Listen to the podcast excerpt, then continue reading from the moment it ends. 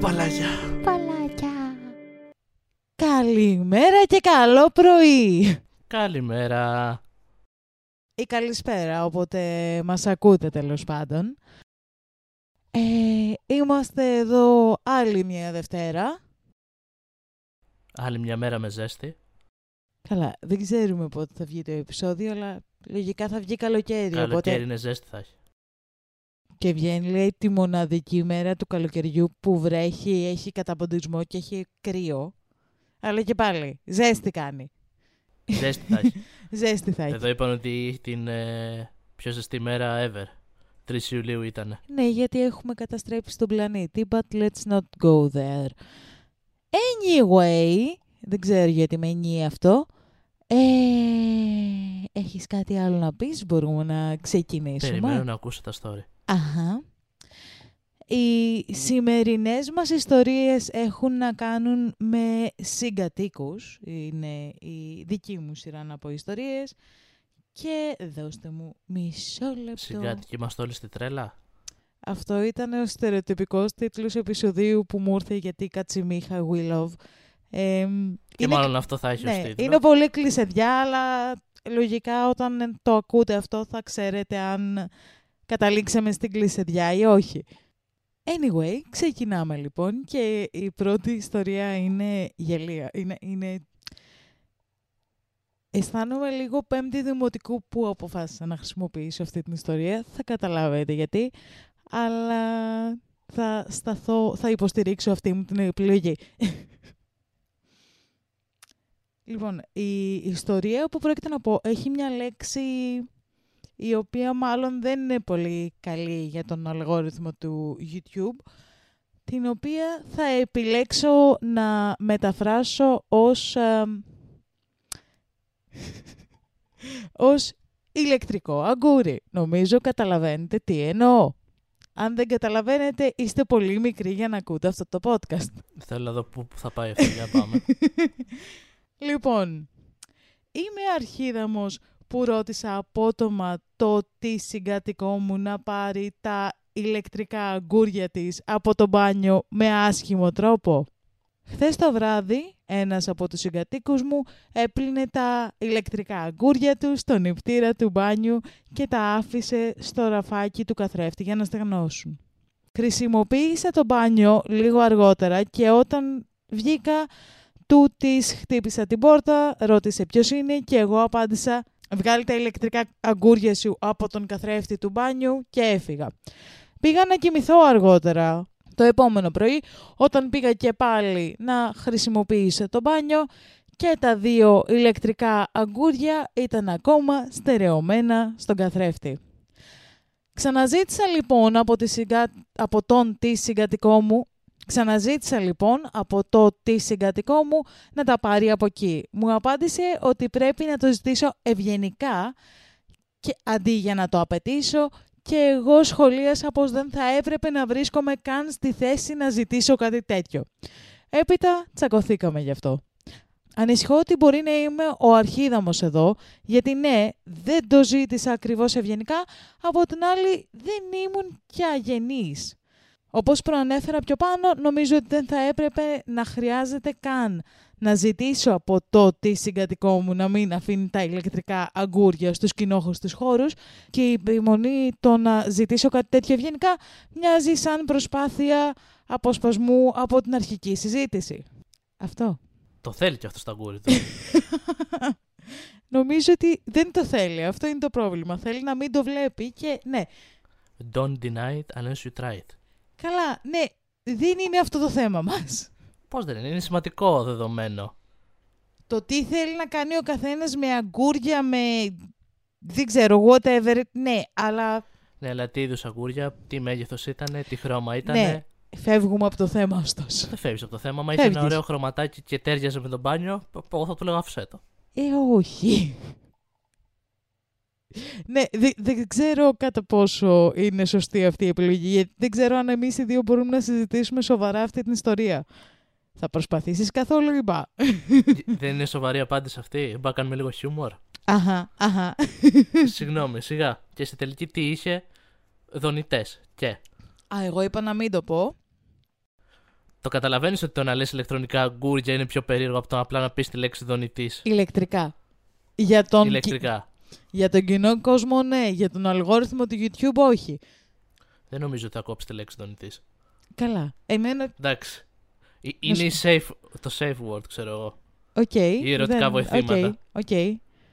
Ερωτικά παιχνίδια και ό,τι άλλο. Ου. Anyway, ε, ωραία. Θα αποπειραθώ εγώ να έχω ένα σοβαρό take πριν γίνει τελείως derail γιατί είναι γελοία αυτή η ιστορία. Είμαι πέντε χρονών.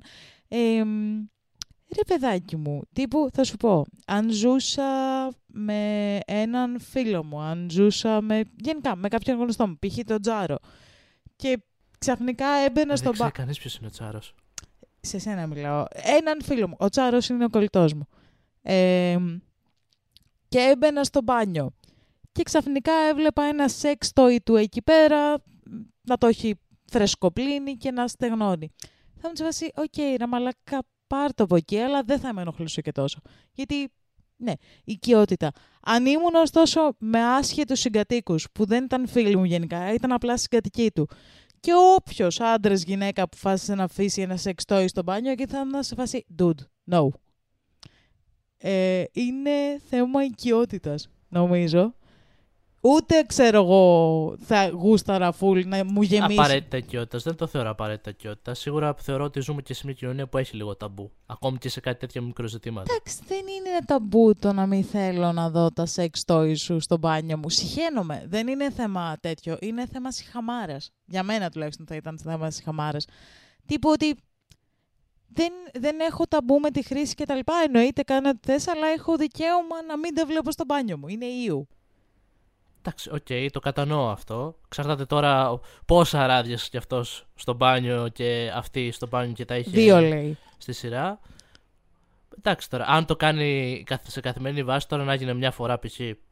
Πάει στο καλό, εντάξει. Ναι, αλλά θεωρώ... Κατανοώ ότι δεν σου αρέσει. Οκ, θα μπορούσε ίσως απλά να τα βάλει σε χώρο δικό του, στο δωμάτιό του.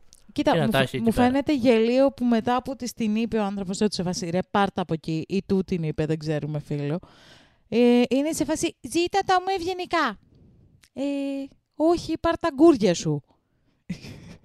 Με την ίδια λογική και εσύ θα πρωτοζητήσεις πιο ευγενικά. Μα δεν το είπα, εγεν- τουλάχιστον με τα δεδομένα που έχουμε. Δεν και το οι είπα. δύο, αν το είπανε, είναι, είναι αρχίδαμε στην περίπτωση στο τρόπο που το είπανε. Διαφωνώ. Και ο ένας Το μπορεί να το ζήτησε κάπως απότομα και ο άλλος που απλά δεν σε βάση για την επιθυμία αυτού και αντιστοίχως του είπε: ε, Μπορείς να μου το ζητήσεις ευγενικά. Θεωρώ ότι, ρε παιδάκι μου, όταν συγκατοικείς με κάποιον στους κοινόχρηστους χώρους, κάποια βασικά πραγματάκια τα σέβεσαι ακόμα και αν εσένα να σου φαίνονται ηλίθια. Τύπου το να μην έχεις τα σεξουαλικά σου βοηθήματα, παιχνίδια, whatever, φάτσα φόρα σε κοινόχρηστο χώρο, αν αυτό τον ενοχλεί τον άλλον, ναι, είναι δουλειά σου να μην τα έχεις. Μα τώρα Οφείλεις. σχολιάσαμε το γεγονός όχι το τι έκανε, αλλά ο τρόπος που το είπανε. Που έτσι όπως το άκουσα και οι δύο ήταν OK, φάουλ. Περισσότερο ο δεύτερος που. Οκ, Ε, κάθισε και είπε σε φάση σαν παιδάκι, όντως, ότι εντάξει, ζήτα μου το ευγενικά. Μου φαίν, μου, μου, φ- αυτό μου φαίνεται ηλίθιο. Δεν μιλάμε για το τρόπο, το τι έγινε, το γεγονός Τύπου- ότι είχε δύο βοηθήματα. Ε, μιλάμε για τον τρόπο που το είπανε. Τύπου ρε παιδάκι μου... Γιατί λέει και ο άλλος, νομίζω είπε σε κάποια φάση ότι δεν ξέρω αν μου φαίνεται και, και εμένα αν έκανα λάθος που το είπα έτσι απότομα κτλ.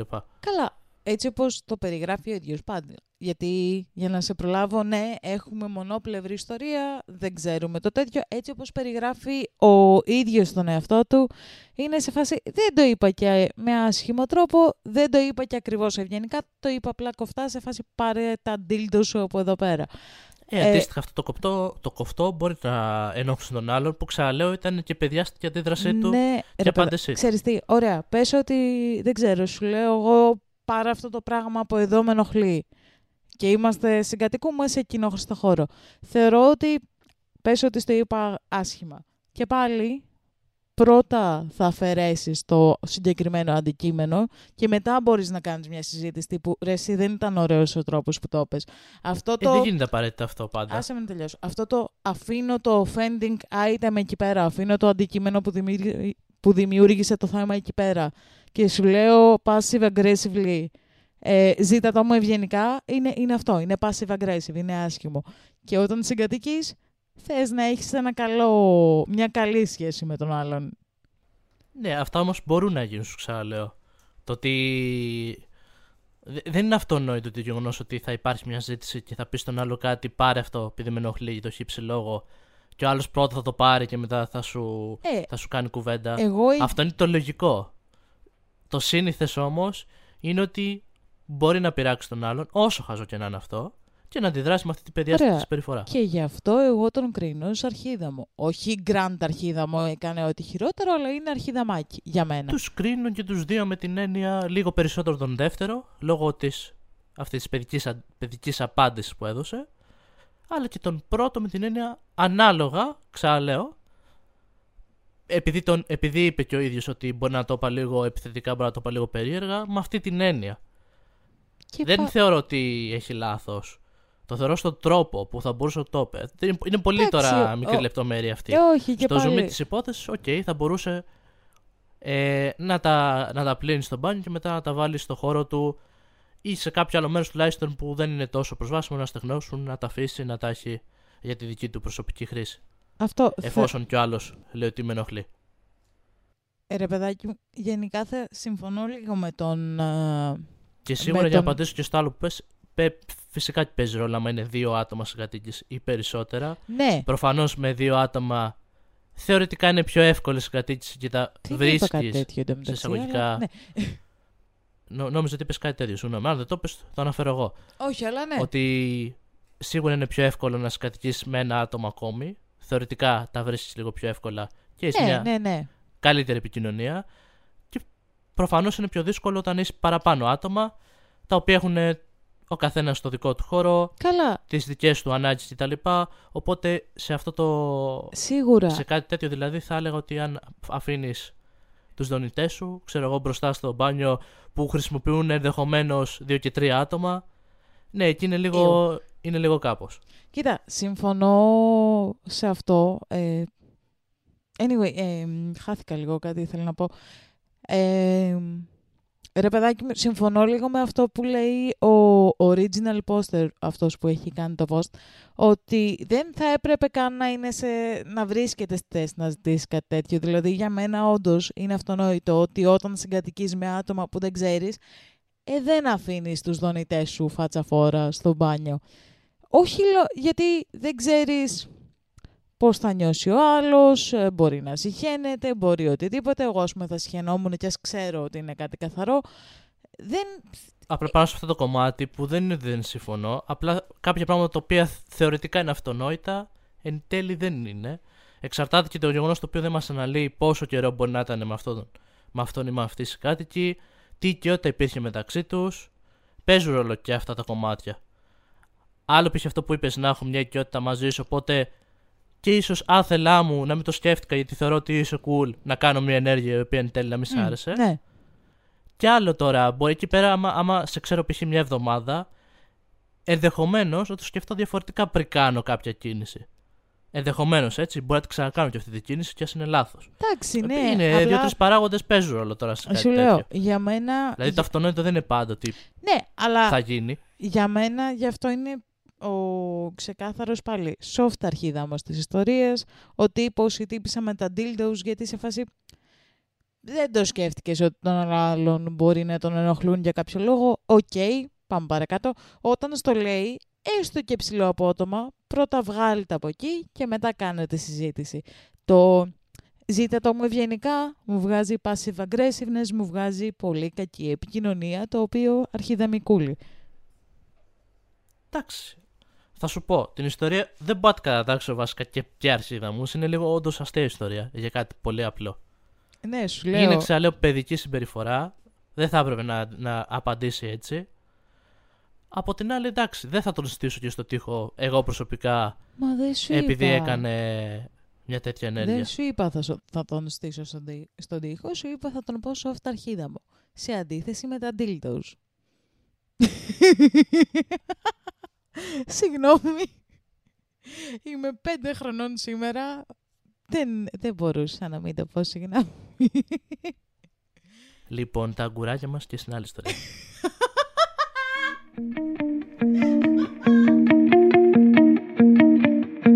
Και αφού σταμάτησα να γελάω σαν χαζό με το προηγούμενο story, πάμε στο επόμενο.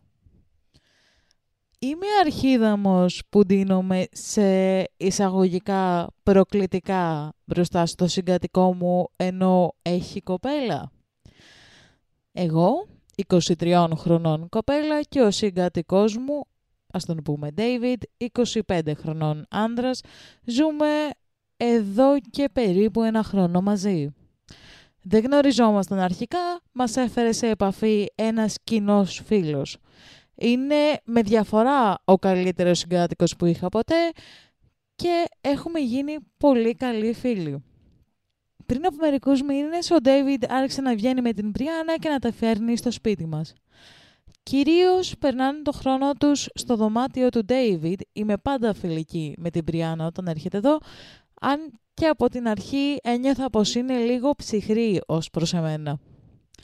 Πριν από λίγες εβδομάδες ζήτησε να μου μιλήσει όταν ο Ντέιβιτ ήταν έξω και με ρώτησε αν μπορούσα να ηρεμήσω λίγο.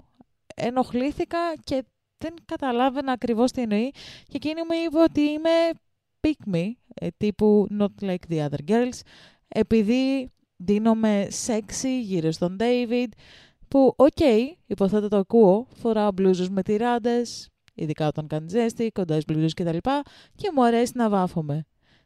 Επίσης, είπε ότι νομίζει ότι είναι ε, ασέβεια που με γυρεύω μερικές φορές για εκείνον επειδή δεν είναι ο δικός μου άνδρας. Της είπα ότι δεν, έχει καμία δεν είχα καμία πρόθεση να προσπαθήσω να κλέψω τον άνδρα της ή να εμπλακώ στη σχέση τους, απλά δίνομαι όπως μου αρέσει, όπως βολεύομαι και για τη ζέστη κτλ. Και, και μου αρέσει να μαγειρεύω γενικά για τους φίλους μου. Νόμιζα ότι η φάση τέλειωσε εκεί. Αλλά χθες το βράδυ είχαμε ένα μικρό πάρτι στο σπίτι και είδα την Πριάννα με δύο φίλους της που δεν είχα γνωρίσει να μιλάνε ενώ με κοίταζαν. Δεν άκουσα το πλήρες περιεχόμενο, αλλά άκουσα ξεκάθαρα μία από αυτές να λέει «Καταλαβαίνω τι εννοείς» με ηρωνικό τόνο όταν περνούσα από δίπλα τους και φάνηκε σαν να ήθελε να το ακούσω. Από τότε νιώθω πολύ άσχημα και φοβάμαι πως ίσως πρέπει να αλλάξω τον τρόπο που ντύνομαι. Είμαι η αρχίδαμος. Έχει και κάποια edit, θέλω να το συζητήσουμε και μετά θα σου διαβάσω και, το, και τη συνέχεια. Τουλάχιστον έτσι όπως το περιγράφει όχι. Συμφωνώ. Θεωρώ την άλλη αρχίδα μου. Θεωρώ την άλλη ανασφαλή. Full. Και ανασφαλή σίγουρα, που πήγε κατευθείαν και ζήτησε με την ε, κοπέλα. Δεν ξέρω αν έχει κάνει και κουβέντα με τον, με τον άντρα της, όπως λέει. Είναι και αυτό λίγο. Αυτό εμένα δεν μ' αρέσει να βάζω ταμπέλες με τέτοιου τύπου. Δηλαδή, ξέρω εγώ, απαρέρθησε αυτό. Ε, τη γνώρισε πριν κάποιους μήνες και λέει θα μου κλέψεις τον άντρα. Ναι. Ε, κοίτα, Άσχετο, παρέρθεση. Στα αγγλικά είναι πιο συνηθισμένη η έκφραση το That's my man από ότι στα ελληνικά. Δηλαδή, ίσως να φταίει και η μετάφραση, αλλά και πάλι όχι. Το vibe είναι το ίδιο. Είναι. Ναι. Ανασφάλεια. Από εκεί πέρα, σίγουρα ανασφάλεια και το γεγονός ότι πήγε και μίλησε κατευθείαν στην κοπέλα. Δεν ξέρω αν έχει βέβαια, ξαναλέω, κάνει έτσι με τον. Με τον, πώς τον είπαμε, τον με David. τον David. Ε, αν το έχουν συζητήσει. Δεν ξέρουμε και τη γνώμη του David. True. Δηλαδή παίζει ρόλο ένα κομμάτι κι αυτό. Αυτός θεωρεί όντως ότι. Θα το, ότι θα παίζει κάτι τέτοιο; Θες να σου διαβάσω τα edit, έχεις να πεις κάτι άλλο στο... Θα πω, περίμενα να τελειωσω και σίγουρα είναι αρχίδαμη στο γεγονός ότι τη σχολίαζε και μετά με τέτοιο τρόπο μαζί με άλλους στο πάρτι. Ναι, ναι, ναι. Το να σχολιάζει τώρα έναν άνθρωπο ε, που με φίλους τους οποίους αυτός δεν ξέρει σε πάρτι είναι μαλακία συμπεριφορά. Όπως επίσης και το γεγονός που της την είπε ότι μαγειρεύεις, ξέρω εγώ, για το αγόρι μου δεν, υπο, δεν υποδηλώνει κάτι αυτό. Μαγειρεύει, θεωρώ, επειδή είναι συγκάτοικοι και υποτίθεται βοηθάνε και ο ένας τον άλλον ναι, σε κάποια βασικά τύπου πράγματα. ότι τρώνε ο ένας το φαγητό του άλλου, συμβαίνει επίσης. Και ακόμα ένα βασικό, δεν θα, εγώ δεν θα έλεγα ποτέ σε έναν άλλο άνθρωπο πώς θέλει να ντυθεί και πώς θέλει να είναι. Αυτό. Εντάξει, μπορεί να υπάρχουν και extreme περιπτώσεις, αλλά και πάλι είναι μια επιλογή του ίδιου του ατόμου. Νιώθει όμορφα έτσι να είναι να κυκλοφορεί κτλ. ξέρεις, τι- στις, εκτρ- στις extreme περιπτώσεις, αφού από τη στιγμή που δεν εκφράζει θέμα ο άνθρωπος που ζει με τον άτομο, από τη στιγμή που δεν είναι ρε εσύ, Ναι, εκεί πέρα συνδέεται με Νιώθω αυτό που σου είπα. Δεν περίεργα. ξέρω π.χ. την άποψη του ίδιου του Ε, David πάνω σε αυτό κάτσε, το κομμάτι. θα- θες Αν να- τι λέει μετά. Έχεις να συμπληρώσεις κάτι άλλο, μπορώ να, θες να Θα διαβάσεις. ακούσω την άποψη να δω Μμ. αν λέει κάτι παραπάνω σε αυτά που ανέφερα. Ναι, ε, ας διαβάσω καλύτερα τα edit. Ναι, δεν θα ολοκληρώσω αυτό που έλεγα γιατί το λέει και στα edit ουσιαστικά. Λοιπόν, edit 1. Πρώτο. Ευχαριστώ για όλες τις απαντήσεις. Δεν περίμενα τόση υποστήριξη και ειλικρινά νιώθω λίγο πως δεν το αξίζω. Θα μιλήσω με τον David αργότερα όπως όλοι προτείνατε για να βεβαιωθώ ότι ο ίδιος δεν έχει θέμα. Αλλά μέχρι τότε θα προσπαθήσω να απαντήσω σε μερικά από αυτά που με ρωτάτε. Πρώτον, δεν έχω και ποτέ δεν είχα κανένα συνέστημα για τον David. Και δεν έχουμε φιληθεί ποτέ ή κάτι τέτοιο. Δεν υπάρχει καν αυτό το κομμάτι σαν τομέας με τον David. Δεν υπάρχει τίποτα και από τις δύο πλευρές. Δεν με λες και σπίρτο, αλλά δεν είμαι και τόσο ηλίθια ώστε να κοιμηθώ με το συγκάτοικό μου. Είμαι λίγο flirty και παιχνιδιάρα με τους φίλους μου, με όλους τους φίλους μου. Κάνα διαφορές παίζει να έχω κάτσει και στην αγκαλιά του ως αστείο, κάτι που έχω κάνει με όλους τους φίλους μου, αγόρια κορίτσια, αλλά αυτό ήταν πριν γνωρίσει την Μπριάννα. Από όσο γνωρίζω και από πλευράς του δεν υπάρχει κάποιο τέτοιο συνέστημα. Δεύτερον, μερικοί με ρώτησαν περισσότερες λεπτομέρειες σχετικά με τα ρούχα που φοράω. Και κυρίως το καλοκαίρι φοράω μπλούζες που είναι στενές και αρκετά κοντές, με σόρτς, φούστες ή φαρδιά παντελόνια. Φορώ επίσης αθλητικά ρούχα αν πρόκειται να πάω στο γυμναστήριο. Είναι θέμα γούστου και προσωπικό στυλ. Γενικά αισθάνομαι άνετα όταν ντύνομαι έτσι. Τέλος, κάποιοι ρώτησαν γιατί μαγειρεύω μερικές φορές για τον David. Και ξέχασα να αναφέρω ότι και αυτός μαγειρεύει για μένα. Δεν είναι μονόδρομος γενικά η φάση. Δεν συμβαίνει κάθε μέρα, απλά κάποιες φορές μας αρέσει να τρώμε μαζί ή μπορεί κάποιος από εμάς να έχει φτιάξει περισσότερο φαγητό και να το προσφέρει στον άλλον. Edit 2. Μίλησα με τον David και δεν είμαι σίγουρη για το πώς να νιώσω με την φάση. Ουσιαστικά του είπα πως μίλησα με την Μπριάννα και πως ήθελα να βεβαιωθώ πως δεν τον κάνω να νιώθει άβολα με τον τρόπο που ντύνομαι. Μου είπε ότι ο ίδιος δεν έχει θέμα, αλλά η Μπριάννα του το έχει αναφέρει παλιότερα και, και, και έχει εκφράσει την άποψη ότι ο τρόπος που ντύνομαι δεν δείχνει σεβασμό στη σχέση τους. Είπε ότι δεν έχω φυσικά την υποχρέωση να αλλάξω τον τρόπο που ντύνομαι, αλλά θα μπορούσα να χαλαρώσω λίγο και αυτό θα του έκανε τη ζωή πολύ ευκολότερη.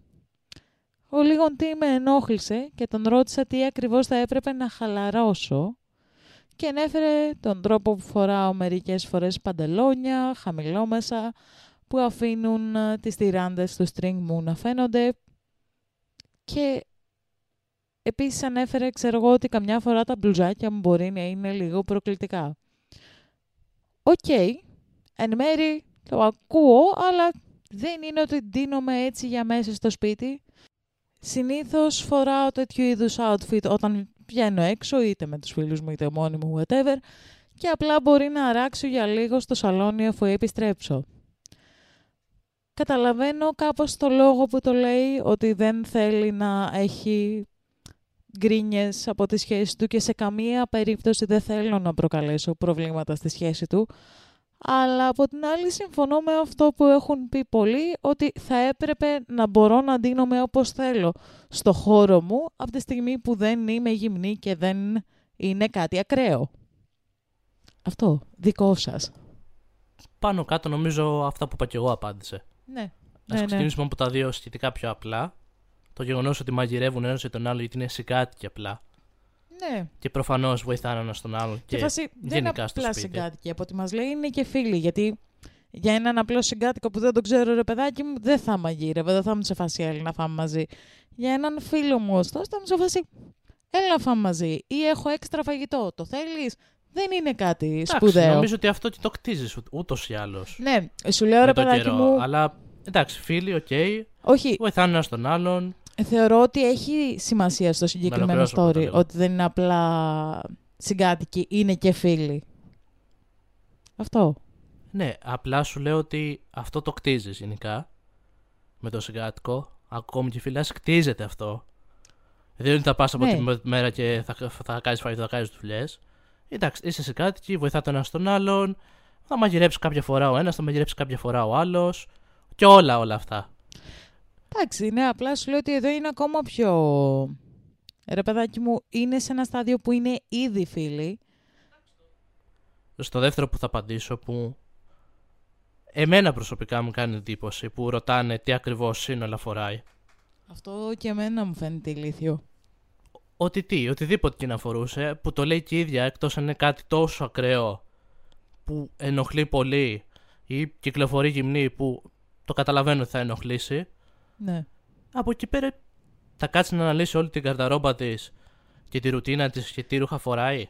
Τη, τη βάλανε σε αυτή τη διαδικασία Ναι, δηλαδή ναι, για να ναι, απολογηθεί full. ουσιαστικά. Εν τω μεταξύ, η Γλυκούλα το αναφέρει. Δεν το διάβασα γιατί δεν έχει σημασία και δεν μπορούμε και να το δούμε κιόλας. Δεν μπορείτε μάλλον να το δείτε στο podcast. Η Γλυκούλα στο τελευταίο edit είναι σε φάση. Έχω ανεβάσει εικόνες από περίπου ρούχα που φοράω, ξέρω εγώ, για να τέτοιο. Και έχει όντως ανεβάσει, ξέρω εγώ, εικόνες με μπλουζάκι. Και είμαι σε φάση. Πόσο άσχημα την έχουν κάνει να νιώθει για κάτι τόσο απλό που νιώθει την ανάγκη να πείσει το ίντερνετ ότι δεν είναι ελέφαντας.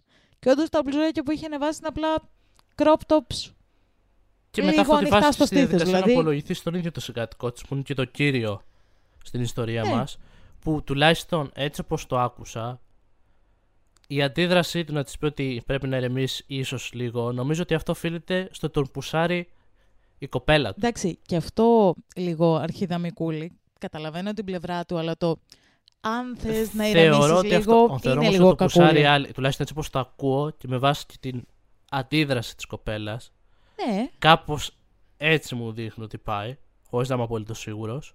true. Ναι, ναι, όχι. Αλλά και εκεί πέρα, ναι, θα έπρεπε και ο ίδιος όμως να, Μα να πει την άποψή του ότι, οκ, το συζητήσαμε και με την κοπέλα μου. Αυτή είναι π.χ. είναι αυτή η άποψη. Και τα λοιπά. Ίσως να της το θέσει πιο ευγενικά, αν, αν όντως τελικά τον ενοχλεί και αυτόν και αν το έχει παρατηρήσει. Το λέω με την έννοια γιατί παίζει ρόλο για μένα ότι αυτό ε, της το είπε εφόσον έχει κοπέλα. Είναι μια πολύ Ναι. μικρή λεπτομέρεια που εγώ κολλάω.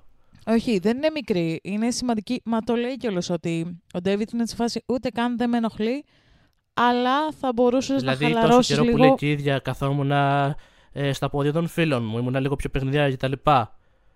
Τόσο καιρό δεν τον είχε ενοχλήσει όλο αυτό το γεγονός. Δεν θα της είχε κάνει μια κουβέντα του στυλ ότι. Μα, μα το λέει. Οκ, είναι ο Το λέει, συνερεμήσει. το λέει αυτό που ε, το λέει στο τέτοιο ότι ε, μου είπε ότι δεν τον ενοχλεί ότι δεν έχω την υποχρέωση να αλλάξω, αλλά θα του έκανα τη ζωή ευκολότερη αν μαζευόμουν λίγο ως, και είναι ως προς την κοπέλα του. Δεν είναι ότι αυτόν τον ενοχλεί.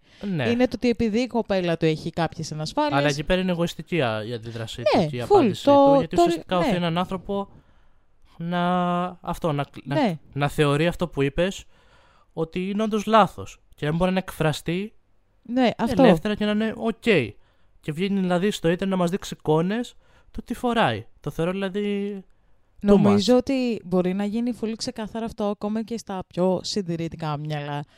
Πες ότι άσε το, το ντύσιμο είναι ελαφρώς αποκαλυπτικό και δείχνει λίγο κοιλίτσα και λίγο στήθος, που σιγά το πράγμα.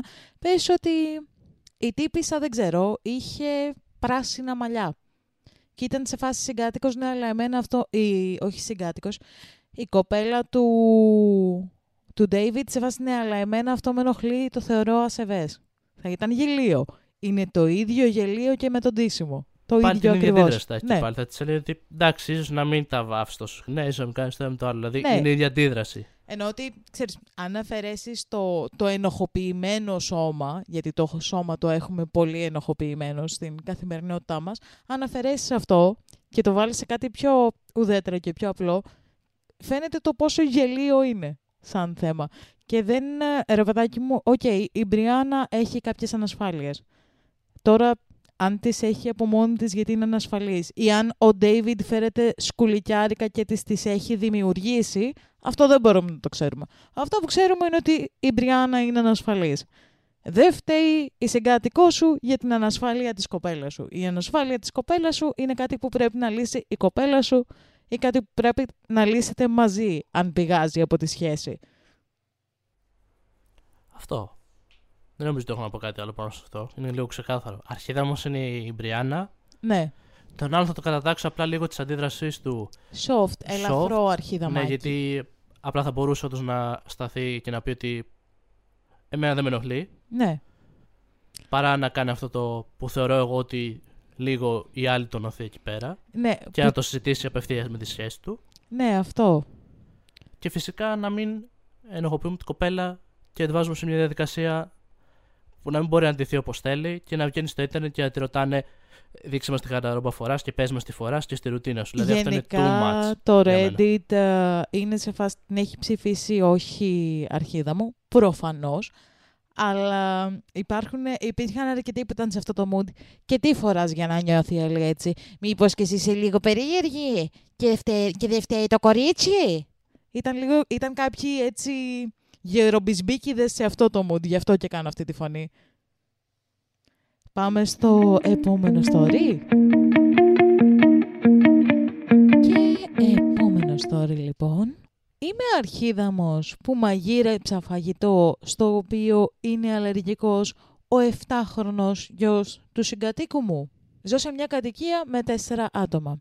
Εγώ, ένας φίλος μου και ένας νέος συγκάτοικος με το γιο του.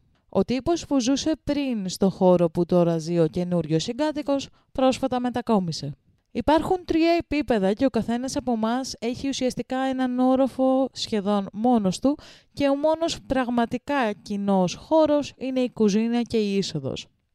Ε, δεν βλέπουμε πρακτικά και πολύ ο ένας τον άλλον εκτός αν κάποιος βρίσκεται στην κουζίνα. Ο φίλος μου ζει στον ε, χώρο του ισογείου, στο ισόγειο, αλλά υπάρχει ένας τείχος που τον χωρίζει από την κουζίνα. Δεν είμαστε δηλαδή ακριβώς συγκάτοικοι με την κλασική έννοια. Ο καθένας έχει το, δοκα... ο καθένας έχει το δικό του δωμάτιο, σαλόνι, μπάνιο κτλ. Απλά έχουμε κοινή κουζίνα. Λόγω αυτού δεν βλέπω σχεδόν ποτέ τον καινούριο συγκάτοικο. Όλοι αγοράζουμε τρόφιμα για τον εαυτό μας και δεν τα μοιραζόμαστε. Έχουμε συμβόλαιο συγκατοίκησης στο οποίο αναφέρεται ότι τα μόνα κοινόχρηστα πράγματα στο σπίτι είναι οι χαρτοπετσέτες και το χαρτί κουζίνας. Όλα τα τρόφιμα είναι αποκλειστικά προσωπικά. Ακόμα και σε άλλα σπίτια παλιότερα που έχω συγκατοικήσει δεν υπήρχε ποτέ η λογική του να μοιραζόμαστε το φαγητό. Δεν είχε τύχει να ζήσω σε σπίτι με αυτήν την λογική. Επομένως ήμουν πάντα τις νεοτροπίες ότι αν δεν το αγόρασα εγώ δεν το ακουμπάω. Ζω εδώ και τρία χρόνια περίπου στη συγκεκριμένη κατοικία χωρίς πρόβλημα. Ο καθένας τρώει το δικό του φαγητό και όλα βαίνουν καλώς.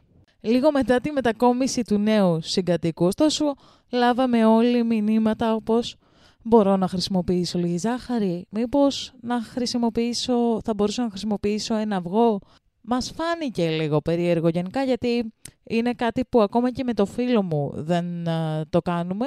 Παρ' όλα αυτά δεν είμαι και παράλογος. Αν κάποιος θέλει ένα αυγό ή λίγη ζάχαρη, εννοείται πως θα το δώσω εφόσον φυσικά με έχει ρωτήσει πρώτα. Ψιλοέγινε ένα θέμα όταν ο καινούριο συγκάτοικος ξεκίνησε να ρωτάει αν κάποιος έχει αληθινό γάλα. Εγώ πίνω μόνο γάλα αμυγδάλου γενικά. Δεν είμαι αλλεργικός στη, λα- στην, α, δεν είμαι αλλεργικός στη λακτόζη, απλά προτιμώ τη γεύση. Το παιδί του καινούριου συγκατοίκου συνήθως τρώει δημητριακά μεγάλα πριν πάει στο σχολείο και όταν τέλειωνε το γάλα του ζητούσε καμιά φορά από εμένα. Το παιδί έχει αλλεργία στους ξηρούς καρπούς. Ο συγκατοικός μου δεν πίνει γάλα, οπότε το μόνο γάλα που υπάρχει στο ψυγείο είναι το δικό μου που είναι γάλα αμυγδάλου. Και φαίνεται πως κάθε φορά που χρειάζεται να ρωτήσει φαίνεται κάπως ολοκληρωμένος μαζί μου που έχω μόνο γάλα αμυγδάλου. Από ό,τι φαίνεται γενικά το παιδί έχει αλλεργία σε πολλά πράγματα. Πήρα κάτι φτερούγες από ένα μαγαζί εκεί κοντά και άφησα τα αποφάγια μου στο ψυγείο. Στη συνέχεια λάβαμε ένα θυμωμένο μήνυμα λέγοντάς μας ότι το παιδί έφαγε τις φτερούγες και η σάλτσα περιείχε κάποιο αλλεργιογόνο για το πιτσιρίκι. Του είπα συγγνώμη και ότι γενικά δεν θα πρέπει να τρώμε το φαγητό που δεν είναι δικό μας. Μια άλλη φορά έφτιαξα brownies με βούτυρο αραχίδας, a.k.a. φυστικό βούτυρο, και καραμέλα και τα άφησα στον πάγκο να κρυώσουν. Ο καινούριος συγκάτοικο άρχισε πάλι να γκρινιάζει και είπε ότι πρόλαβε το παιδί του με το ζόρι από το να φάει ένα από τα brownies που είχα φτιάξει, ένα κομμάτι από τα brownies που είχα φτιάξει.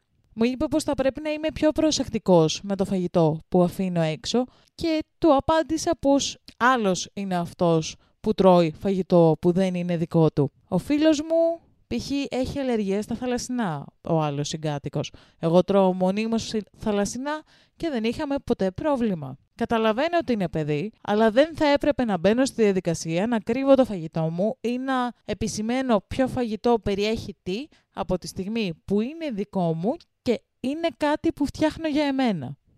Έχει επίσης και ένα edit ε, η ιστορία για τις φτερούγες, γιατί όλοι στα σχολεία ήταν σε φάση το παιδί ήταν ok μετά τις φτερούγες. Και, είναι, και το, το λέει λοιπόν ότι το παιδί ήταν εντάξει μετά τις φτερούγες, είχε μια μικρή αντίδραση, πονοκέφαλο, πονόκυλο, αλλά πέρα από αυτό όλα καλά, ωστόσο έχει, έχει ουσιαστικά σοβαρή αλλεργία στους ξηρούς καρπούς. Αυτό. Έτσι όπως άκουσα την ιστορία, δίνω μεγάλο φάουλ στο γονέα του παιδιού. Mm.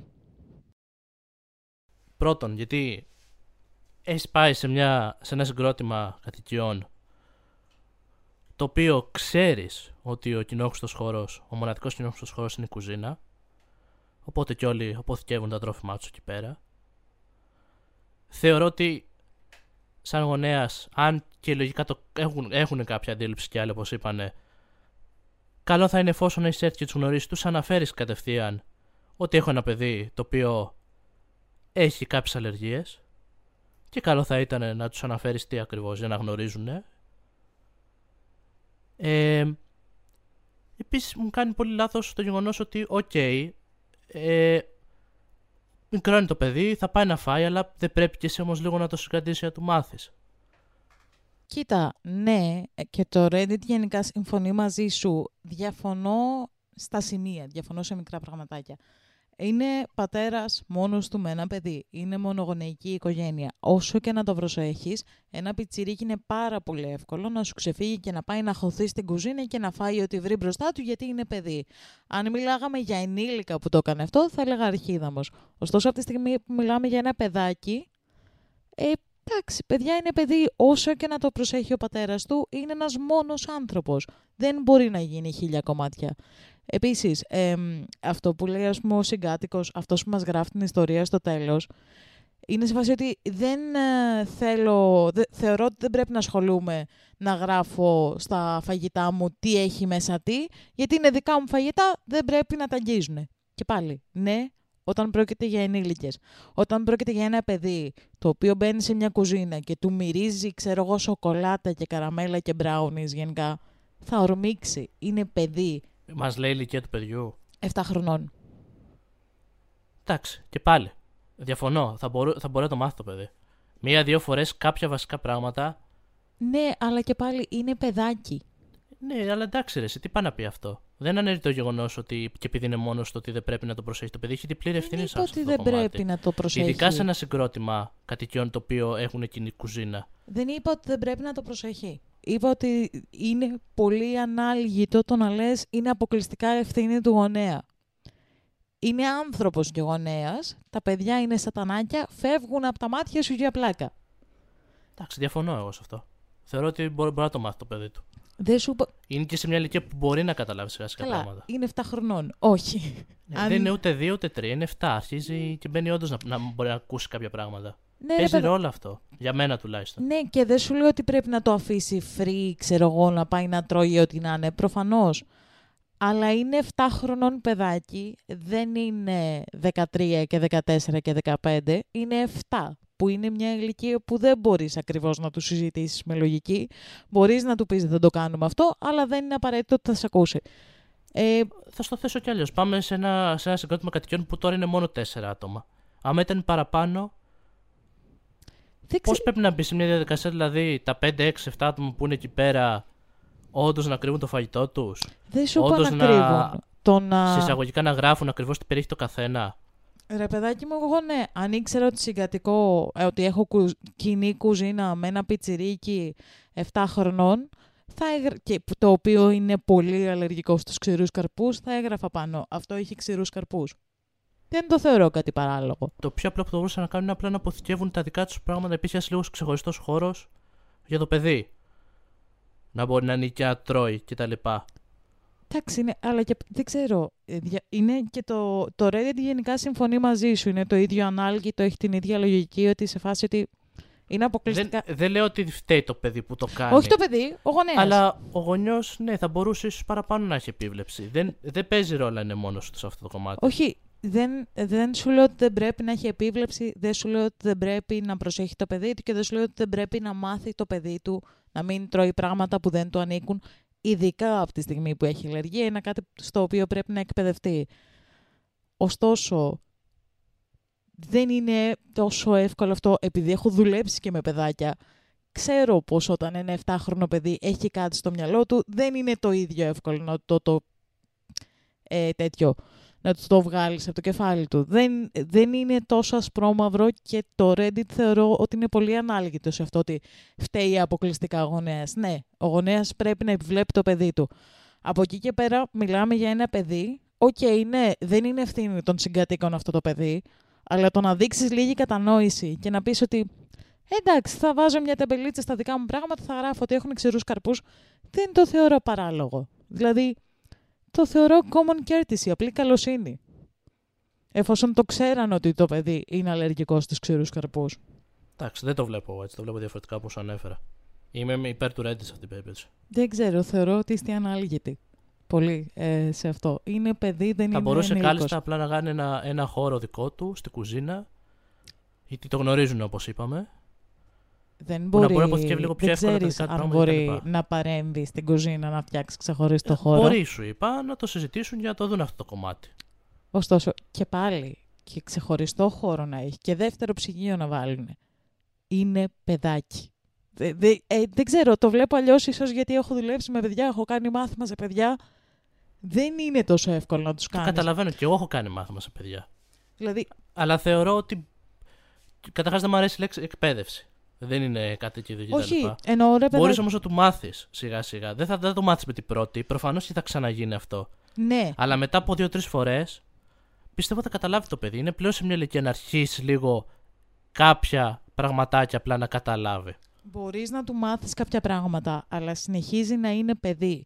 Όσο καλά και να του μάθεις κάποια πράγματα, σε κάποια φάση θα έχει μια παιδική ηλίθια αντίδραση γιατί είναι παιδί. Τουλάχιστον το να να- προσπαθήσεις να ελαχιστοποιήσεις. Μα δεν το ξέρεις αν αυτή δεν έχει την προσπαθήσει. περίπτωση. Ε, η, όπως λες και εσύ, η οπτική που έχουμε είναι την πλευρά του συγκατοίκου.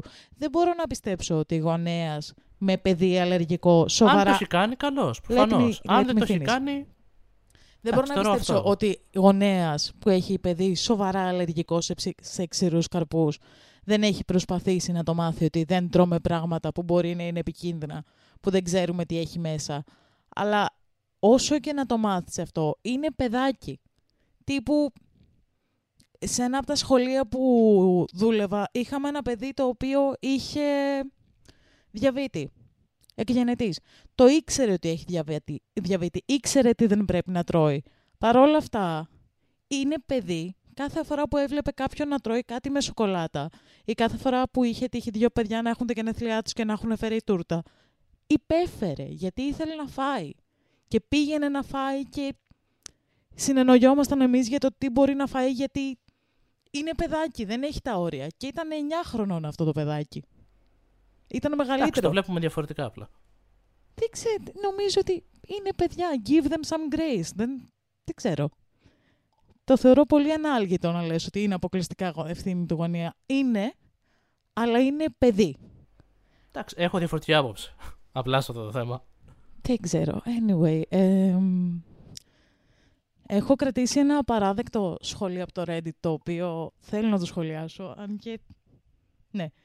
Εμ, είναι ένα σχόλιο το οποίο λέει ότι ε, ο καινούριος συγκάτοικος είναι απλά ένας τίποτας ο οποίος απλά παίρνει πράγματα. Δεν είναι αρκετά οργανωμένος ώστε να έχει αυτά που χρειάζεται την ώρα που τα χρειάζεται και αφήνει το παιδί του να κάνει ό,τι θέλει και να τρώει ό,τι θέλει. Ε, χρειάζεται να του δώσετε ένα σοβαρό μάθημα και να του ξεκαθαρίσετε τους κανόνες και του έχετε δώσει ήδη κάποιες ευκαιρίες και δεν έχει αλλάξει, δεν μπορεί να είναι ε, self-sufficient, να είναι τέλος πάντων ευ, ε, αυτάρκης, επαρκής στην καθημερινότητά του. Ίσως και γι' αυτό να είναι μόνος του, μόνος πατέρας. Το οποίο με εξοργίζει σαν σχόλιο γιατί από ένα πράγμα τόσο, από μια τόσο μικρή ιστορία βγάζει συμπεράσματα για έναν άνθρωπο λες και τον ξέρει από χθες. δεν ξέρω, μου φαίνεται γελίο. Δεν ξέρω. Δεν... Εντάξει, ακόμα το αυτό είναι λάθος όλο από την αρχή μέχρι το τέλος. ναι. Και εγώ μια που δεν ανέφερα όμως βέβαια αν. Και ούτε θεωρώ ότι φταίει το γεγονός ότι σε κάποια πράγματα, ούτε ότι αυτό το γεγονός ότι τον κάνει μόνο του. Εστίασε εντελώς νομίζω αλλού ο συγκεκριμένος. Και έβγαλε ναι. το συμπεράσμα τα οποία Okay. Γενικά υπάρχει full αυτό το. Υπάρχει μάλλον πάρα πολύ και αυτή η πλευρά στο Reddit και υπάρχει και η πλευρά πάλι. Η δικιά σου που και πάλι τη θεωρώ ανάλυτη, που είναι αυτό το ότι πρέπει να το μάθει.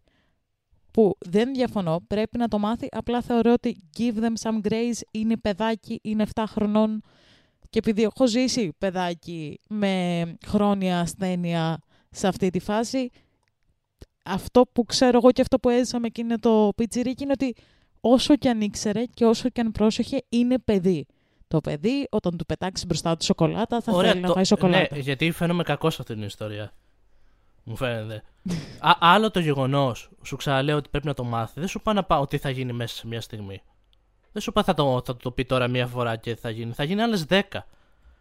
Το είπα αυτό. Και απλά όχι... είπα ότι θα πρέπει σαν ο γονιός να προσπαθήσει να ελαχιστοποιήσει τις πιθανότητες να ξαναγίνει κάτι τέτοιο. Ε, σε αυτό δεν και καλός ή κακός, ζούμε σε μια κοινωνία που πολύ δύσκολα θα ακούσει ο άλλος σε κάτι και τέτοια, θα νοιαστούν. Είναι κακό αυτό, ναι, το κατανοώ πλήρως. Αλλά οι περισσότεροι θα έχουν αυτή την λογική. Οπότε εγώ θα έκανα σαν γονιός να το συζητήσω full εξ αρχής με όλους. Ένα meeting, ας το πούμε, της πολυκατοικίας που είμαστε. Ότι έχω ένα παιδί οι ανάγκες του είναι αυτές, έχει αλλεργίες σε όλα αυτά, μπλα μπλα μπλα, αναλυτικά να ξέρουν. Και αν θέλει κάποιος να προβεί σε ενέργεια, όντως να με βοηθήσει, βάζοντας τα πράγματά του, ταμπέλες, να ξέρει λίγο ή να βρούμε ένα χώρο, όπως είπα, ίσως να ταξινομούμε καλύτερα ή και στην περίπτωση που πάει το παιδί, ίσως να μην έχει την άμεση πρόσβαση να πάρει κάτι. Mm. Με αυτή την έννοια δηλαδή. Κοίτα, δηλαδή, σαν τρόπο επίλυσης. Σε αυτό δεν διαφωνώ. Απλά ρε παιδάκι μου, π.χ. σου λέω, ο, ο τύπος που γράφει την ιστορία είναι full μη συνεργάσιμος. Είναι σε φάση ότι δεν θεωρώ ότι πρέπει να βάζω ταμπέλα στο φαγητό μου. Θεωρώ ότι είναι δικό μου και δεν πρέπει να το ακουμπάει κανείς. Που θα το ξαναπώ, αν είχαμε να κάνει με ενήλικες θα συμφωνούσα αν ήταν τέσσερις ενήλικες στο, στο σπίτι θα συμφωνούσα φουλ. Έχεις να κάνεις με ένα παιδί ωστόσο, θεωρώ ότι το λιγότερο που μπορείς να κάνεις είναι να βάλεις ταμπέλες, δεν θα πάθεις κάτι. Γράψε, έχει καρύδια μέσα, έχει φιστίκια, έχει whatever. Θα σου πάρει τρία λεπτά, τρία δευτερόλεπτα, γιατί είναι τόσο κακό αυτό; Αυτό είναι που με okay, ενοχλεί. Ξαναλέω κι εγώ ότι δεν έχουν όλοι όμως θα το κάνουν αυτό. Ναι, αλλά Δηλαδή, θεωρώ λίγο αρχίδα και τον πόστερ που σκέφτεται έτσι. Δηλαδή, Στο είπα πριν ότι μια τέτοια λογική είναι λάθος. Δεν είμαι υπέρ αυτής της λογικής, αλλά θα το πάω εντελώς ρεαλιστικά και λογικά. Δυστυχώς δεν ζούμε σε έναν κόσμο ο οποίος είναι full ευαίσθητος και full κατανοητός για όλα τα πράγματα. Κατανοητικός. Έχει διαφορά η λέξη. Εντάξει, κατανοητικός. Απλά προσπαθώ να στο εξηγήσω λογικά πώς το βλέπω. Και πάλι, πες το, θεωρώ, ρε παιδάκι μου, όλοι γενικά τον έχουν βγάλει not the asshole και είναι τέτοιο διαφωνώ. Θεωρώ ότι είναι λίγο αρχίδαμος. Όχι από την άποψη του ότι δεν θέλει να του τρώνε το φαγητό. Ναι, προφανώς, το έχεις αγοράσει, δεν θες να το τρώνε. Από την άποψη ότι για κάποιο λόγο δεν, δεν μπορεί να καταλαβεί ότι μιλάμε για παιδάκι, όχι για ενήλικα. Ε, θεωρώ αρχίδαμο τον πόστερ είναι η αλήθεια. Διαφωνώ κάθετα με το Reddit και οριζόντια και σε κάθε πλάτος, μήκος, κύματος. Ε, ναι, αυτό. Εντάξει. Εγώ δεν έβγαλα, δεν βγάζω κάποιον αρχίδα μου, το πάω απλά πολύ ρεαλιστικά. Ούτε ο πατέρα είναι Ελλάδα. Απλά θεωρώ ότι θα μπορούσε να κάνει κάτι παραπάνω. Τι ξέρεις τι έχει κάνει. Είναι. Εντάξει, με αυτά που διάβασα απαντάω. Αυτό. Anyway. Γιατί φάνηκε ο κακός ιστορίας, πάμε στο επόμενο. anyway, πάμε στο επόμενο story.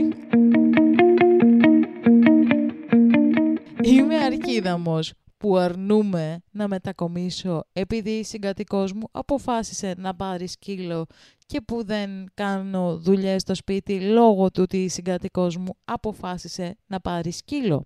Εγώ, άντρας, έχω δύο συγκατοίκους, την Τζόζη και την Μέλ. Μετακόμισα στην αρχή του 2023 και αυτές είναι στο συμβόλαιο ενοικίασης, ενώ εγώ όχι. Πρόσφατα η Τζόζη σκεφτόταν να πάρει ένα σκύλο. Δεν έδωσα και πολύ σημασία γιατί από την εμπειρία μου οι άνθρωποι λένε συχνά πράγματα που δεν τα υλοποιούν αμέσως. Κατέληξε ωστόσο όντως να πάρει τον σκύλο και προφανώς εκνευρίστηκα. Δεν μπορώ καθόλου τα σκυλιά. Όταν επέστρεψε στο σπίτι με το σκύλο πανικοβλήθηκα και την ρώτησα τι στο καλό συμβαίνει. Εκεί ήταν μπερδεμένη και μου είπε ότι έλεγε καιρό ότι θέλει να πάρει σκύλο, το είχε αναφέρει, πως το σκεφτόταν και τι πρόκειται να το κάνει και πως τη μέρα που πήρε το σκύλο, πριν πάρει το σκύλο, είχε στείλει ένα μήνυμα στην κοινή μας συζήτηση και μας ενημέρωσε ότι θα φέρει τον καινούριο της σκύλο σήμερα στο σπίτι. Οπότε έπρεπε να το γνωρίζω γενικά. Δεν είδα τα μηνύματα, αλλά για να είμαι και δίκαιο, το κινητό μου είναι χαλασμένο και μερικές φορές δεν λαμβάνω μηνύματα, οπότε δεν φταίει εκείνη σε αυτό. Της είπα ότι δεν μου αρέσουν τα σκυλιά και θα έπρεπε να συζητήσουμε ως... και θα έπρεπε να το συζητήσουμε πριν κάνει κάτι τόσο δραστικό. Απάντησε ότι μίλαγε καιρό γι' αυτό, ότι έλεγε πως πρόκειται να πάρει σκύλο εδώ και καιρό και δεν ανέφερα ποτέ ότι δεν μου αρέσουν τα σκυλιά ή ότι έχω κάποιο πρόβλημα. Οπότε δεν μπορούσε να το ξέρει, έπρεπε να έχω πει κάτι νωρίτερα, θεωρούσε. Της είπα πως δεν πίστευα πως πραγματικά θα το υλοποιούσε και αποκρίθηκε πως αυτό ήταν πρόβλημά μου και ότι ο σκύλος θα έμενε. Αισθάνομαι ότι ήταν απίστευτα απερίσκεπτη στο να αγνοήσει την άνεσή μου μες στο σπίτι, που είναι εν μέρη και δικό μου. Είπε ότι αν δεν μου αρέσει ο σκύλος, μπορώ να φύγω. Και ναι, λυπάμαι, αλλά όχι, δεν πρόκειται να φύγω. Αγαπώ την περιοχή και το ότι ζω εδώ μου αρέσει πάρα πολύ το συγκεκριμένο σπίτι και μου αξίζει να είμαι άνετος στο σπίτι μου. Οπότε ο σκύλος θα πρέπει να φύγει. Της το είπα αυτό και η απάντησή της ήταν ότι δεν είμαι στο συμβόλαιο ενοικίασης, οπότε αν δεν νιώθω άνετα με το σκύλο μπορώ πάρα πολύ εύκολα να φύγω. Δεν θα έπρεπε να αλλάξω ωστόσο τη ζωή μου επειδή η Τζόζη είναι τόσο εγωίστρια. Της το είπα και αυτό και ότι δεν πρόκειται να συμβεί το τι θα μείνει και μου απάντησε πως και ο σκύλος θα μείνει οπότε θα πρέπει να το συνηθίσω. Αυτό έμεινε έτσι για μερικές εβδομάδες. Αποφάσισα αφού αγνοεί τόσο ξεδιάντροπα την άνεσή μου στο χώρο, φέρνοντας τον σκύλο στο σπίτι, πως κι εγώ δεν είμαι υποχρεωμένος να, την, να, να νοιάζομαι για την δική της άνεση και σταμάτησα να συμμετέχω στις κοινές οικιακές υποχρεώσεις. Σταμάτησα για παράδειγμα να καθαρίζω τους κοινόχους χώρους και τα λοιπά. Η Τζόζη και η Μέλ θύμωσαν με αυτό και γκρινιάζουν ότι είμαι πλέον απαράδεκτος συγκάτοικος και ότι πρέπει να κάνω το μερίδιο μου από τα καθήκοντα του, του σπιτιού. Μου ζήτησαν να συζητήσουμε χθες και μου είπαν ότι αν δεν ξεκινήσω να συμμετέχω θα με διώξουν. Είπα ότι δεν μπορώ να το κάνουν αυτό γιατί πληρώνω το ενίκαιό μου κανονικά και μου είπαν πως δεν είμαι στο συμβόλαιο ενοικίασης και νομικά μπορούν να με διώξουν όποτε θέλουν. Δεν είμαι σίγουρη αν μπορούν ή όχι. Δεν είμαι εξοικειωμένος με τα δικαιώματα των ενοικιαστών στην πόλη μου, αλλά θα το εξετάσω το θέμα. Είπα ότι μπορούν να προσπαθήσουν, αλλά δεν πρόκειται να πάω πουθενά. Με αποκάλυψαν ανεύθυνο και διάφορα άλλα κοσμητικά επίθετα. Ανέφερα σε ένα φίλο μου χθες τι συμβαίνει. Συμφωνούν με τους συγκατοίκους μου και πιστεύουν ότι συμπεριφέρομαι σαν ένας τεράστιος κακομύρης και ότι απλά πρέπει να φύγω. Θεωρώ ότι έχουν άδικο ωστόσο. Αγαπώ το διαμέρισμα και τη γειτονιά μου και δεν θέλω να φύγω. Αλλά δεν θέλω επίσης να ζω και με ένα σκύλο. Είμαι αρχίδαμος. Έτσι πως μας το περιγράφει, μάλλον θα το θέσω ναι. Συμφωνώ. Παίζει ρόλο βέβαια full το ότι δεν είναι στο συμβόλαιο. Άρα θεωρητικά νομίζω ότι μπορούν και να το διώξουν. Ναι. Ε, που προσπαθεί να πατήσει και σε αυτό το κομμάτι. Καλά. Αλλά πρώτον, από την αρχή της ιστορίας, ξεκάθαρα μου έβγαλε λάθος συνεννόηση. Ναι. κυρίως από τη μεριά του βάση. Γιατί αναφέρει, λέει ότι, οκ, μου το είπε μία-δύο φορές, αλλά οι άνθρωποι δεν κάνουν και πάντα αυτό που λένε. Τι λογική είναι αυτή, πρώτον. Όταν στο έχει πει True, κι άλλου true, τρει-τέσσερι true. φορές, ακόμη και, αν δεν στο έχει, α- ακόμη και αν δεν το κάνει τελικά αυτό που τέτοιο, και εφόσον εσένα αυτό σε ενοχλεί, και είναι όντως σημαντικό κομμάτι αυτό, δεν είναι, ξέρω εγώ, άφησες τα πιάτα άπλυτα, Ναι. το λες εξ αρχής, παιδιά, πριν κάνετε αυτή την κίνηση, πλάκα ή όχι, να ξέρετε ότι εμένα με ενοχλεί αυτό το κομμάτι. Πρέπει να το Ναι, συζητήσουμε. True, true, true. Δεν είναι κάτι τόσο απλό. Οπότε το άφησες. Λάθος Α, του. αυτό, μικρή παρένθεση, αυτό του το λένε και όλοι στα σχόλια. Το Reddit γενικά είναι σε βάση αυτό. Η Σαρχίδα όμως στο λέει τόσο καιρό. Αυτό το λένε και πολλοί στα σχόλια λοιπόν. Και ο τύπος είναι σε φάση. «Ε, εντάξει, και για το drag race μιλάει πολύ. Αυτό δεν σημαίνει ότι θα πάει να γίνει drag queen η τύπησα. Το οποίο τρικυμία, εν κρανία, καμία σχέση Λάθος το ένα με το αντίληψη. άλλο. Ναι, ναι, ναι. Οπότε fail για μένα σε αυτό το κομμάτι που το άφησε τελευταία στιγμή. Εν τω μεταξύ του δώσανε πόσες φορές, λέει ότι το είπαμε. Ε, το, το, το είχαμε πει πολλές φορές. Σας στέλνω μήνυμα και σα το έχω πει ότι θα έρθω με το σκύλο. Που εντάξει και βέβαια λέει ότι δεν το είδα εγώ στα μηνύματα. Τουλάχιστον εκεί δεν είναι την ευθύνη. Αλλά προφανώς και θα σου πει μετά ο άλλος: Ξέρεις κάτι, άμα είχες θέμα, ή δεν μου το έπεσε εξ αρχής. True. Δεύτερο κομμάτι που θεωρώ φάουλ. Ε, το γεγονός ότι αποστασιοποιείται από τις ε, δουλειές του σπιτιού. Ε, Μμ. αυτή είναι full παιδική αντίδραση. Ναι, πέντε χρόνια. Καμία σχέση το ένα με το άλλο καταρχάς. Το ότι έφερε ζώο στο σπίτι κατοικίδιο. Ναι, και; Έφερε επειδή εσύ δεν το κατοικίδιο, θες, σταματάς ενώ το είχε μετά πει. στους κοινόχρηστου χώρους να βοηθάς και να κάνεις. Δηλαδή, σαν μου λες ότι ωραία, θα κάνω εγώ ό,τι θέλω στους κοινόχρηστους χώρους και θα τα αφήνω κιόλας έτσι. Θα είχε ένα νόημα σα- αυτό σαν α, αντίδραση. Αν έφερνε το κατοικίδιο από το πουθενά, χωρίς να το είχε αναφέρει καθόλου και ήταν σε φάση Δεν με νοιάζει, αυτό θα μείνει εδώ, δεν, σε- δεν με αφορά καθόλου η αντίδρασή σου. Εκεί, οκ, να καταλάβω το. Α, αφού είσαι έτσι, θα αντιδράσω κι εγώ έτσι, γιατί και εμένα δεν με νοιάζει, δεν θα σου καθαρίζω το σαλόνι. Αλλά δεν είναι έτσι η φάση. Η τύψα το έλεγε μήνες από ότι. Δεν ξέρω αν το είπα. Το έλεγε μήνες πριν α, πάρει το σκύλο. Δηλαδή, δεν, δεν έχει που να πατήσει. Είναι ξεκάθαρο αρχίδαμος. Οπότε μετά και η λογική αντίδραση των, ε, των γυναικών να του πούνε ότι ωραία, θα, θα στο πάμε αλλιώς. Είτε φεύγεις, είτε θα μάθεις να ανέχεις το σκύλο. Ξεκάθαρα, ναι, συμφωνώ. Και προφανώς μπορεί να το πατήσουν και παραπάνω από αυτό που του είπανε, που το αναφέρει και ο ίδιος εξ αρχής ότι δεν είναι στο συμβόλαιο. Άρα μπορούμε να True. σε διώξουμε ανά πάσα στιγμή. Ναι, Λογικά. true. Ε, δεν ξέρω, αρκετά για μένα είναι ξεκάθαρο. Είναι γενικά. Θα έπρεπε, θα έπρεπε τουλάχιστον το βασικό ότι ξαναλέω πλάκα ή όχι, αν θα την κάνουν αυτή την κίνηση ή όχι τελικά, εφόσον το ακούς και το ακούς αρκετές φορές και σε ενοχλεί για το χύψη λόγο δεν θες σκυλιά, Ναι, λες εξ αρχής, παιδιά, μην το κάνετε, ή ξέρω εγώ, να το συζητήσουμε γιατί δεν μου αρέσει εμένα, με ενοχλεί, δεν νιώθω καλά. και casual στην κουβέντα, ξέρω εγώ. Τύπου ότι την ώρα που μιλάνε οι άλλοι για τα σκυλιά και τα λοιπά, μπορείς να σε φάσει. Α, εγώ δεν, δεν τα ναι, μπορώ τύπου, όντως ιδιαίτερα. το σκέφτεστε όντως τελικά, γιατί θέλω να σας πω ότι εμένα με ενοχλεί αυτό. Από ό,τι λέει, δεν το τύπου ούτε καν δεν ανέφερε όταν συζητάγανε, ας πούμε, για σκυλιά. Δεν ανέφερε καν το «Α, δεν μου αρέσουν οι σκύλοι». Ούτε καν αυτό. Τύπου, χε- άσε το ότι συζητάγανε να πάρουν σκύλο και σε απλή συζήτηση θα μπορούσε να πει «Α, εγώ δεν τα μπορώ τα σκυλιά». Δεν, δεν, δεν έκανε καν αυτό. Οι συγκάτοικοι του δεν ήξεραν σε καμία περίπτωση με κανέναν τρόπο ότι δεν του αρέσουν τα σκυλιά. Και συζητάγανε να πάρουν σκύλο.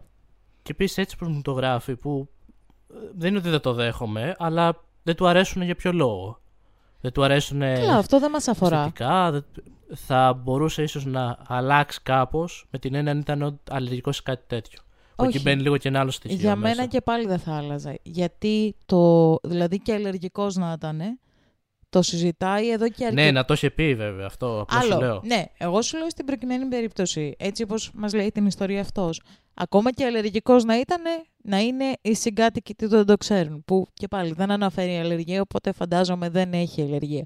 Μπορεί να έχει φοβία, μπορεί να τον έχει δαγκώσει φιλ- σκύλος όταν ήταν μικρός και να έχει όντως να τον τρομοκρατούν τα σκυλιά. Ή μπορεί να είναι απλά το από αυτούς τους Ναι, το λέω μίζερους με την έννοια ότι ανθρώπου το που είναι αφήνει σε πολύ φάση. γενικό. Δεν τα θέλετε σκυλιά, ότι- πάρτε τα από εδώ. Όχι ότι νοιάζει πολύ στην ιστορία, απλά το αφήνει πολύ γενικό.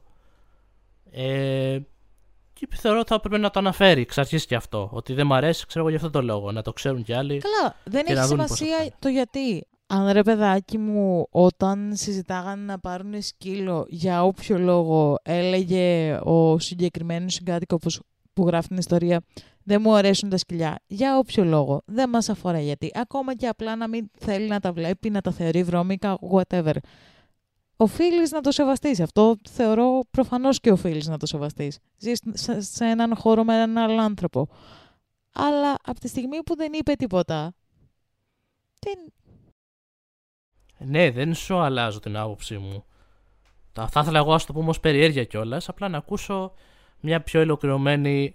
Τύπου για ποιο Ε, λόγο. Ναι, ένα πιο ολοκληρωμένο λόγο. Ακόμα και βλακεία να το θεωρούσα εγώ, απλά να το άκουγα έτσι ξεστυπικά, ας το πούμε. Κοίτα, θα σου πω, επειδή όπως έχουμε πει και στο παρελθόν πάντα όλοι στο Reddit γράφουν με, τον καλύτερο, με το καλύτερο δυνατό πρόσημο για τον εαυτό τους.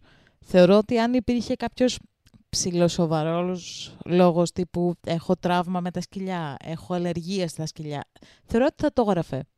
Θεωρώ ότι απλά από αυτά που μας λέει, απλά δεν του αρέσουν τα σκυλιά. Που δικαίωμά του, εντάξει, δεν σου λέω, Ε, αλλά απλά είναι λάθος το ότι δεν το ανέφερε εξ αρχής. ναι, Δηλαδή, νομίζω είναι και από τα κύρια ζητήματα που κάποιος ίσως συζητάει όταν πάει να συγκατοικήσει κτλ. ναι, Είναι από τα βασικά. ισχύει, ότι ναι, αν ναι, έχεις ναι, ναι. κατοικίδιο, σκέφτεσαι να έχεις κατοικίδιο. Ε, τουλάχιστον αν- στις δικές μου εμπειρίες και από φίλους κτλ. Πάντα είχαν αυτή την ερώτηση. Αν Για να ξέρει κι ο άλλος πώς θα κινηθεί, να το μιλήσουν κτλ. Γιατί είναι όντως σημαντικό κομμάτι. Ισχύει. Αν πήγαινα να συγκατοικήσω με κάποιον ρε παιδάκι μου, αν, έβρι- αν έβρισκα κάποιο σπίτι στο οποίο ενοικιαζόταν δωμάτιο, η πρώτη μου ερώτηση θα ήταν σε φάση σε περίπτωση που αργότερα έχω την οικονομική ικανότητα και θέλω να υιοθετήσω σκύλο ή γάτα ή whatever. Θα είμαστε ok με αυτό ή θα έχεις πρόβλημα; Αν ήταν σε φάση δεν είμαι ok με αυτό, δεν θα έμενα εκεί. Θα έψαχνα, θα έψαχνα αλλού. Γιατί θα ήθελα έστω και το παραθυράκι ανοιχτό του μπορώ να ε, έχω κατοικίδιο και μάλιστα θα το έβαζα και σε συμβόλαιο. Τύπου δεν θα έμενα στα λόγια, θα το υπέγραφα ότι έχω δικαίωμα να έχω κατοικίδιο.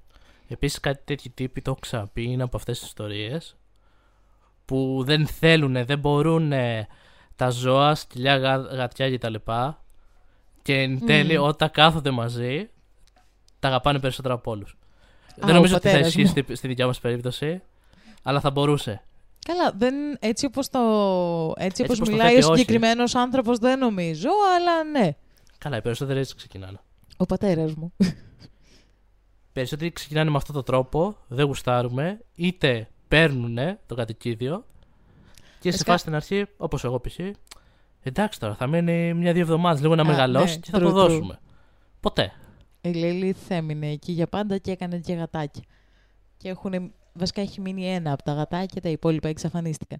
Αυτό που εντωμεταξύ που περιγράφεις, νομίζω ότι είναι όχι μόνο ο πατέρας μου, είναι όλοι οι πατεράδες. Είναι λες και είναι λογισμικό που κάνει update κάθε φορά που μπαίνει κατοικίδιο στο σπίτι, γιατί δεν ξέρω αν το έχεις προσέξει. Υπάρχουν πάρα πολλά post, ξέρω εγώ, στο ίντερνετ γενικά που είναι σε φάση... Ο, πα- εμ, ο πατέρας μου όταν πήρα το, το σκύλο, τη γάτα, το whatever, γκρίνιαζε και η επόμενη, το επόμενο πλάνο είναι ο πατέρας αγκαλιά με το τάδε κατοικίδιο. Είναι λογισμικό, γίνεται update. Και το επόμενο update σε αυτές τις περιπτώσεις, και κλείνουμε γιατί κάναμε παρένθεση, είναι ότι όταν χάσει το κατοικίδιό σου, το κλασικό, «Ε, δεν θέλουμε να πάρουμε τώρα άλλο, δεν μπορούμε. Και παίζει, ξέρω εγώ, μέσα να πρέπει να έχω πάρει επόμενο κατοικίδιο. Αυτό είναι η οικογένειά μου πέρυσι.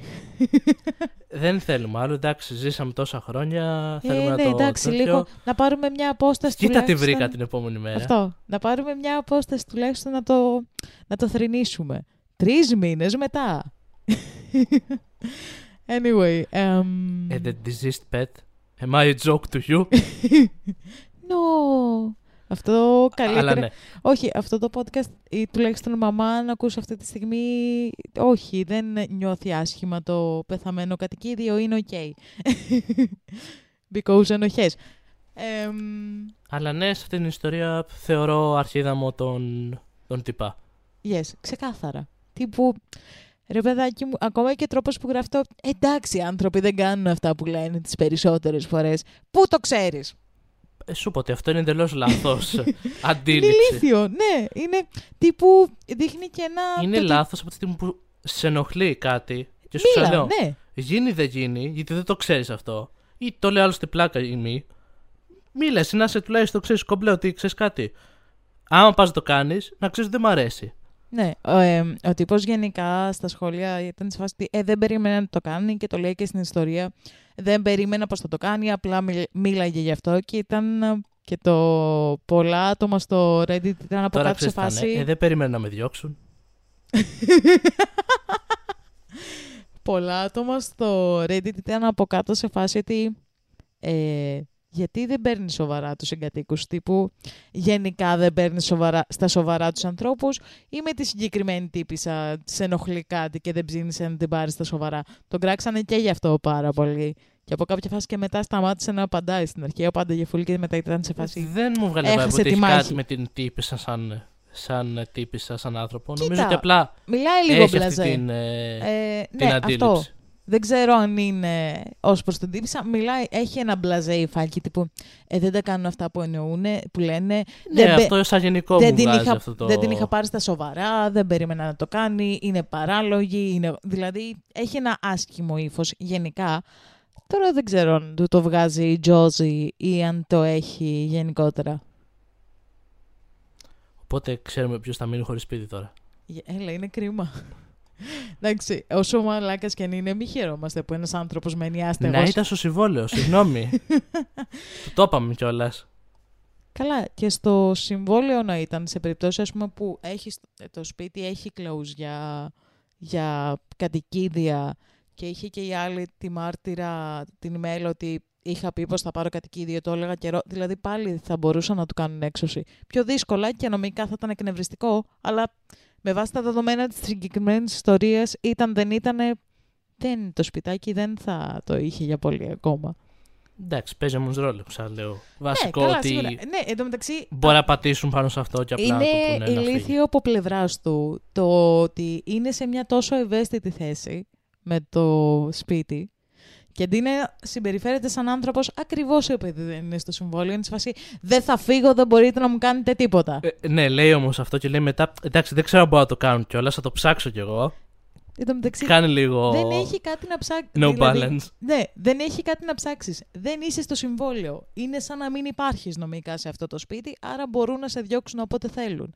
Δηλαδή, και δίκιο να είχε, τύπου σε ένα παράλληλο σύμπαν που είχε εκφράσει την αντίρρησή του με το σκύλο και οι συγκάτοικοι του ήταν αρχίδαμοι και αποφάσισαν να πάρουν σκύλο παρόλα αυτά.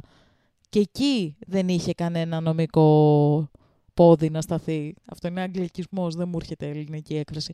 Αλλά και εκεί νομικά δεν μπορούσε να σταθεί με κανένα τρόπο. Τύπου δεν είσαι στο συμβόλαιο, νομικά δεν έχεις κανένα δικαίωμα, πουλογλου. Επίσης δεν μας είπαν τι σκύλο πήρανε.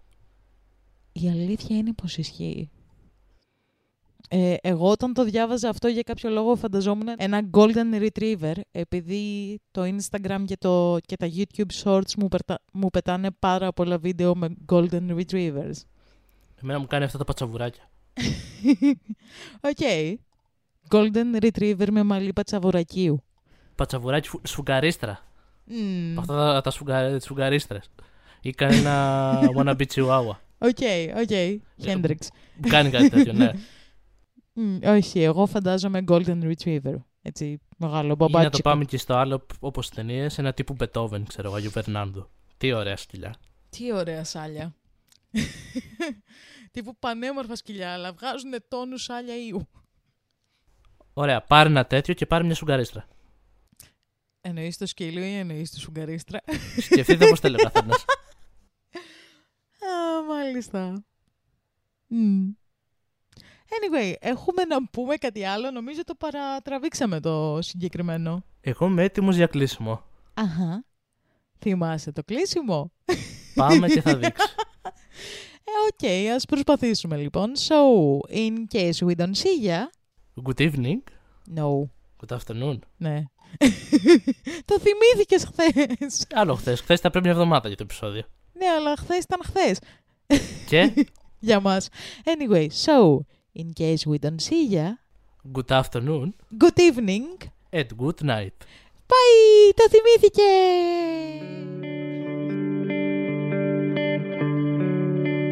Ω παλάγια. Παλά.